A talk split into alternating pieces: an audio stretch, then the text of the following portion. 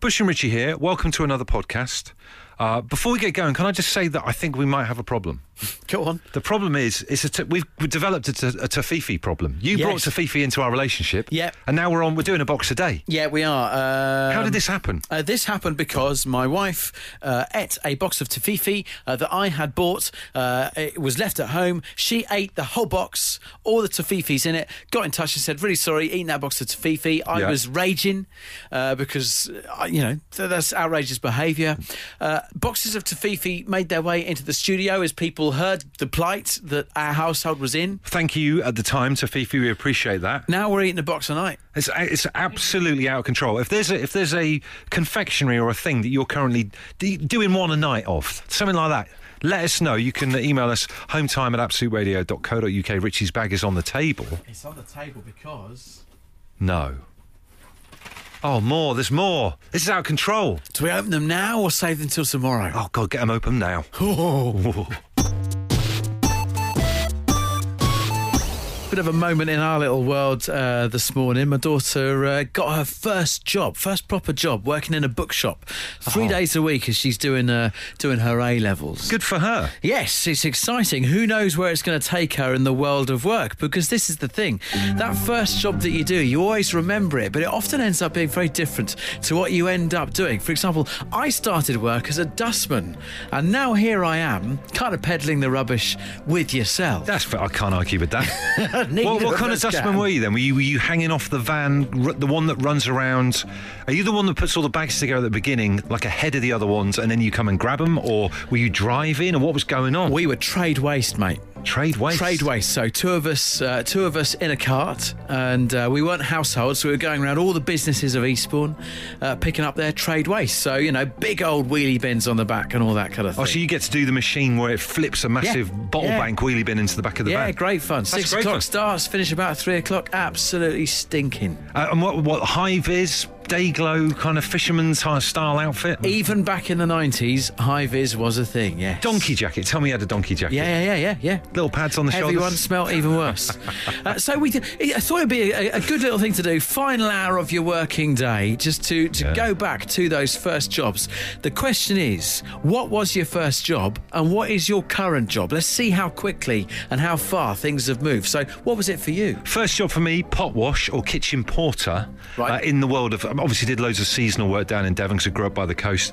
I would say it's one of the toughest things I've ever done being a kitchen porter because you're you're the lowest rank of all the people in a kitchen. Yeah. Kitchens can be quite brutal places. People always take the mickey out of the kitchen porter. And the guy I worked with, who was the other kitchen porter, they used to pick on him all the time. They put fish batter all over his car once, so they battered his car. And then the other time, they put him through his own washing machine. Chandler's in Brixham, if you've ever been there as a restaurant. Here's a question: Do you think if you hadn't been hardened at the school of hard knocks with all that in the kitchen, do you think it would have made you the person that you are today doing this? If I hadn't have worked in those kitchens, I would never have known how to chip a ciggy halfway through if you're smoking a royal and put it over your, your left ear uh, whilst you're having your break. there you go. I'd love to have eaten from your kitchen. It's an amazing place, it really was. So, first job, current job, what were they? How similar are they? We want to find out. Laura's tweeted shop assistant in a greengrocer at 14. I am now a senior biomedical scientist. I love it. There's so many jobs out there. I've got absolutely no idea what, what people do. Uh, some people are a little bit more direct. Natalie Smith on Twitter says hotel stroke prison. There you go. Could have gone either way, though. I'm not entirely sure how that one's panned out. Zoe says, first job I worked in was a Chinese takeaway. Current job, I work in education and social work, so it's completely Okay. unrelated. However, I do seem to spend a lot of the money I earn in my current job on Chinese takeaways. So there you go. It's good to see people putting back into the industries that started them off on the right Absolutely. track. Uh, so now, Richie and I are taking these messages from you guys this evening in good faith. So I would be very disappointed if you're taking this opportunity to get in touch and using it as a joke to make us look silly on the radio. We know Yeah. you wouldn't do that normally. We just want to double check. For example, Lorna says, Guys, my first job was working in an independent record shop. Now I'm a detective sergeant in the police. I guess I'm now dealing with criminal records. That's the first one. I don't know if this is true or not. Steve from Rugby says, Hi, guys. My name's Steve. My first job was at a crayon factory, and now I work in a dairy. It's like chalk and cheese. Right, okay, that's strike one and strike two. So just be careful how you guys behave. I'm writing still the name down. Two and a half hours to go. Unbelievable. Uh, Izzy, first job, current job. Uh, my first job when I was 16 was as chambermaid, as it was called back in 1986. Right. Wow. Um, and uh, yeah, 34 years later, I work in neuroscience. Wow. up at King's College Hospital in London. There's a curveball. Can I just say, um, I was saying earlier on about all the different seasonal jobs I've done working in hotels and stuff in Devon. Chambermaiding, which I did for a bit at Pontins Holiday Camp in Devon, if anyone's ever been there before. That's one of the hardest things I've ever done in my life. It's absolutely backbreaking, really hot work, clearing up after some of the stuff I imagine you've seen that people are left behind in, in hotel rooms is just the worst, isn't it? Oh well, yeah. I think the for the worst for me was walking in um, into a bathroom and the man was still in a bath. It's like The Shining. Deary me. The question is, Bush, I do think you we make made a my good bed apologies. now? No, I don't. I'm as worse than I've ever been. I hate it. But do your feet ever ache? You know yeah. when you work, when you work in, in you know uh, hospitality, you, you can't beat that feeling of sitting down for the first time when you've been on your feet all day and you rub your toes. Oh, think, yeah. oh, I bet you don't get that. Do you get that when being a neuroscientist or not? Not really, because I sit at a desk, a computer. So. Kind of miss I it. don't almost. get into the nitty gritty. Yeah, I don't. Yeah, well, I love doing housework. though, I always have done. So my bed's always properly made. All right. Good to chat, Izzy. Thank you very much for sharing the journey. Thanks. There's some lovely stories coming in. It's brilliant to see the trajectory of what people have been up to. Stacey says, My first job was as a paperboy for a newspaper I became editor of many years later. Always makes Oh, me proud. That's good work. Which is an amazing thing. Uh, we've got Steve on the line right now. Steve, what was your first job? Oh, Uh, my first job was working in a pub. I was a, a pot wash, like one of yourselves. Um, so, Hey. yeah, got, got all the banter there. Uh, and now I, uh, I joined the army and become a tank mechanic. Wow. So that whole advert that you sit there and watch, uh, you know, brought up in Bro- Blythe, made in the Royal Navy, that's kind of you, the whole army career trajectory. Yeah, yeah. Do tanks have MOTs? No, but they do have um, uh, annual inspections, which they have to be carried out, uh, obviously, annually, every 12, to- 12 to 6 months. They have a thorough inspection. Wow. And, and you know the tanks that we've got in the army at the moment, are, they- are you like keeping them ticking over or is it brand new kind of shiny hardware or these things that we've kind of, you, you've kind of helped lovingly restore and keep ticking over over the years? Uh, well, we got brand new, nice, shiny stuff, but we keep the old stuff going as well. What's your favourite tank? Favourite tank out of the lot? Chieftain, chieftain. Sherman. I would say it would have to be the chieftain. Oh, good shout, Richie. I love the fact that both of us had a go-to tank. Yeah, if you got if you got you're at home, you got a go-to tank. Do let us know what it is. Jason from St Helens says, being an ex-tank commander, you can't beat the raw strength of the Challenger 2. I've just checked it. Top speed of 40 mile an hour. it's like top trumps this, and if you're sat there saying, "Well, it's nothing to do with me. I haven't got a go-to tank." Get a go-to tank. you have to have one. You have to have one. G says it's got to be the German Leopard 2A7. And I love this text from Emma that says, Hi, boys. It's the Panzer, obviously.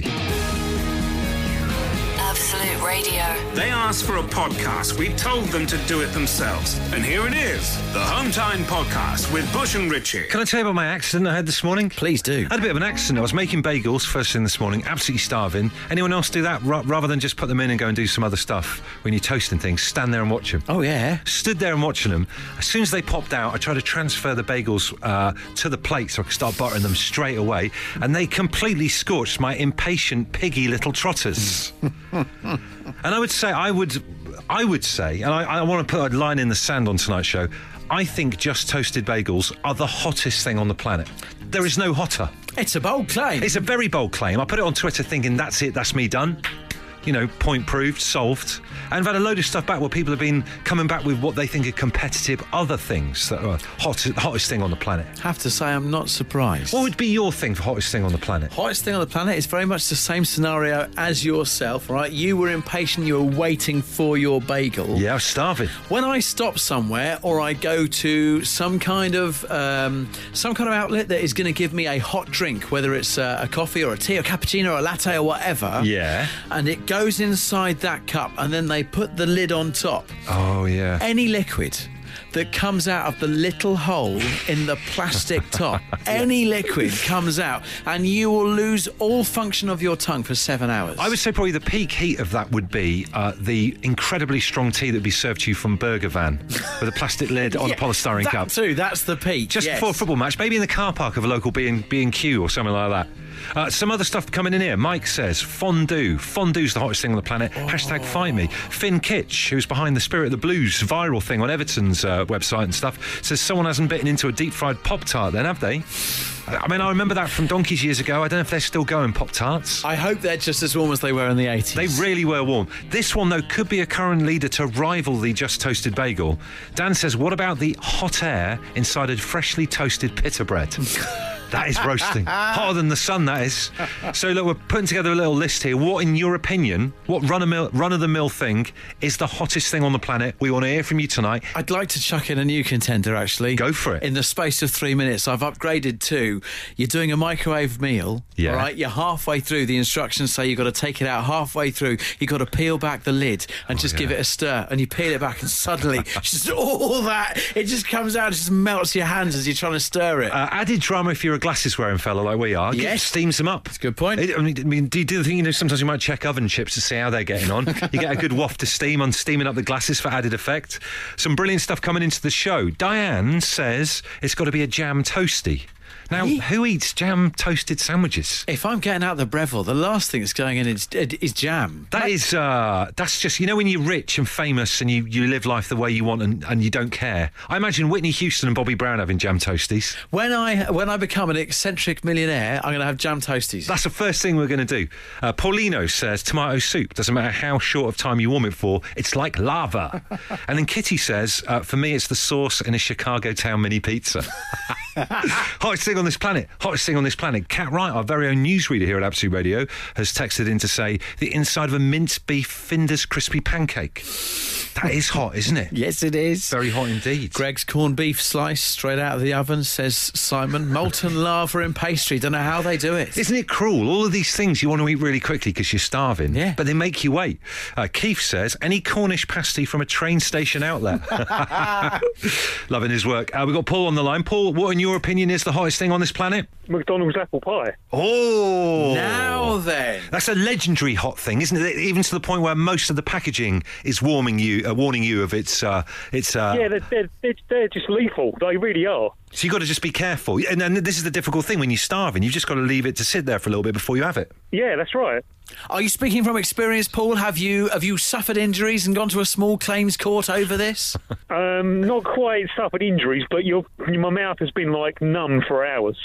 That's it. This is this is the thing, isn't it? Starving people, but you know sometimes you just can't wait, can you, Paul? That's it. Yeah, you can't. Yeah, Thank you, Paul. So many of these coming in. Barry, what's the hottest thing on this planet?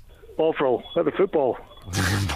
Do they still serve Bovril at the football? I don't think I've ever had Bovril at the football. Well, not not anymore. but, uh, up in Scotland, yeah, we, we get it all the time.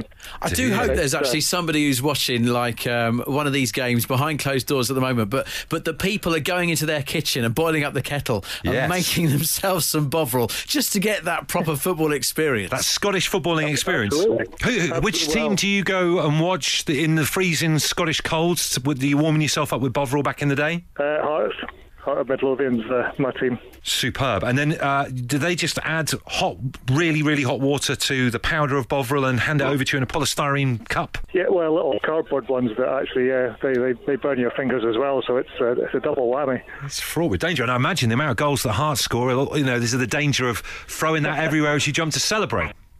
Well, I don't know about that. Hey, first in the Scottish Championship at the moment, Barry. It's heady times. Oh yeah, yeah. Hey, I've still got that Frey Bentos that I bought the other day that I haven't eaten yet. So he's saying that the centre of that is going to heat up to outrageous proportions. He's urging caution. this is the problem. It's really hard when you've got a lovely item like that. You just want to eat it. Uh, bizarre that someone hasn't mentioned this yet because this is was going to rival for me the bagel in terms of heat. The top of a boiled egg. You know when you do boiled eggs and Yes. you, you want to try and hold on to them so you can do that kind of lip the top off with a knife bit. Yep. When they're hot, it's it's almost like cat and mouse. That is like, oh, ah, oh, ah, ah. Uh, this one is good as well. Guys, the hottest thing in the world is the inside of a fish pie that's just come out of the oven, says John, who's driving a Tesco van around Shropshire. Toby in Barnstable makes a very good point. How do KFC get their baked beans as hot as they do? We've all had baked beans, but you know when it comes as a side, as part of one of their amazing meals, Yeah. how do they get them that hot? Because they are hot. I just want to just say they are hot and they're great. You want them turning up hot as well, of course don't you you? do. But um, can you imagine having a KFC meal without a little pot of baked beans? I mean, I I get No. popcorn chicken. Oh no. You need a wet. You need the wet thing though with it. Do you know what I mean? You need the wet thing. I'm not sure I do. I, I like the I like the crispiness of the kernel. Is it um? Is it beans in general you've got a problem with? Do you like baked beans? Beans on toast. You have beans on toast. I'm not overly a fan of baked beans. I have to be honest. I'm going to start keeping a book, a little book of things that you disappointingly don't like. He's trouble. Uh, let's go to the phones, and uh, Paul's got a very strong case as to what he thinks is the hottest thing on this planet. What is it, Paul? The hottest thing in the world is my wife made me a pizza the other night, and it was uh, salami and cheese. She whips it out of the oven. I'm delighted with this. I can't wait to get my teeth into it. Took a big bite. Big mistake because I didn't bite all the way through. The cheese and the salami flops down the chin, Oh. scalds the chin. So we start with tears and swearing, and then more tears and swearing. Ah. Wow, and, and we mentioned this earlier on. Part of the problem with this is that that childlike inability to to wait for food to cool down slightly before you start eating, particularly when you're starving, isn't it right, Paul? Yeah, when you're starving, absolutely, you just can't get enough of it. Plus, I had a couple of ciders as well, so it kind of, uh, Oh. you know, it uh, it soothed the pain. Put it that way. I think the thing about your pizza as well is you may subtly be expecting a little bit of burn on the tongue because it's hot, it's tomato, and all that kind of Yeah. thing. But what you're not, what, what makes the pain worse is when it just flaps down onto your chin, like you say. Then you're getting pain in an area n- you're not, you're not expecting. and it's it's- even worse. No one should be walking around their workplace with a burnt chin. There's a lot of explaining to do, isn't there? Yeah, but you can't get it off either. I mean, you're scraping away at the chin, and you look a total fool. Oh, it really is. I, I, I think pro- you stay staying away from pizza nowadays, then, Paul. Nah, I- I'm an addict. I'm an addict. Can't get enough. You know, just I just put uh, you know facial protection on these days. Never mind facial protection for COVID. P- uh, pizza PPI. yeah, pizza PPI exactly. Oh no, what is it? Not PPI. I'm really sorry. What's it? Is it PPI? Yeah, PPI. I thought PPI was the person. yeah, E, PPE, PPE. Oh my God, you don't want to go and take out any form of insurance. oh dear. Good speech, you, ma'am. Yeah, and you. Absolute Radio. Whatever you're doing, stop. Put whatever you're doing down, even if you're having your tea or whatever, you need to stop because it's time for radio at its most dangerous 100 balls, 100 phone in topics. It's the Tuesday Tombola. When we first came up with the idea, they said, "Don't do it, boys." The lawyers were like, Is "Don't do it." Too dangerous, too tricky. What if you get stuck with a phone in topic that you can't work with? Hasn't happened yet, is it? It hasn't happened yet. There's been times where we kind of thought to ourselves, "Oh, this could be the one that tests us all," but then you guys come through. So yeah, it's, it's we're all in this together. It's not just me and Richie, it's you lot as well. The weight of responsibility is shared by all. We have a tombola. It's golden. It spins. It's got eight sides. Those are all details that are not really important. There's a hundred balls inside. They're all labelled to a hundred different radio topics that Bush and I dreamt up. Which one right now will be what we discuss? We made up uh, all these topics when we were in the pub, and I remember tweeting a photo of it, and I got a lot of stick about leaving the last quarter of my pint. It's ball 23. Ball 23. David Beckham's number, I think, for uh, LA Galaxy. Like the thing earlier on, not that important, not that interesting. I might even have got it wrong. What do you hoard? What do you hoard? What do you hoard? This gonna- could be good. I like this. My other half, Katie, I won't throw her under the bus on this one. We've got hundreds of little tiny Tupperware containers with no lids in our kitchen at the moment. that and goo ramekin pots. I think we've got the market covered. Hey, you're getting us started already. This is a, this is a good ch- uh, g- a good ball that's come out here. It is, it's working. Right, look, get in touch. 8 12 15 for your text. You can tweet us at Absolute Radio. For the final hour of the show, we simply want to know what do you hoard?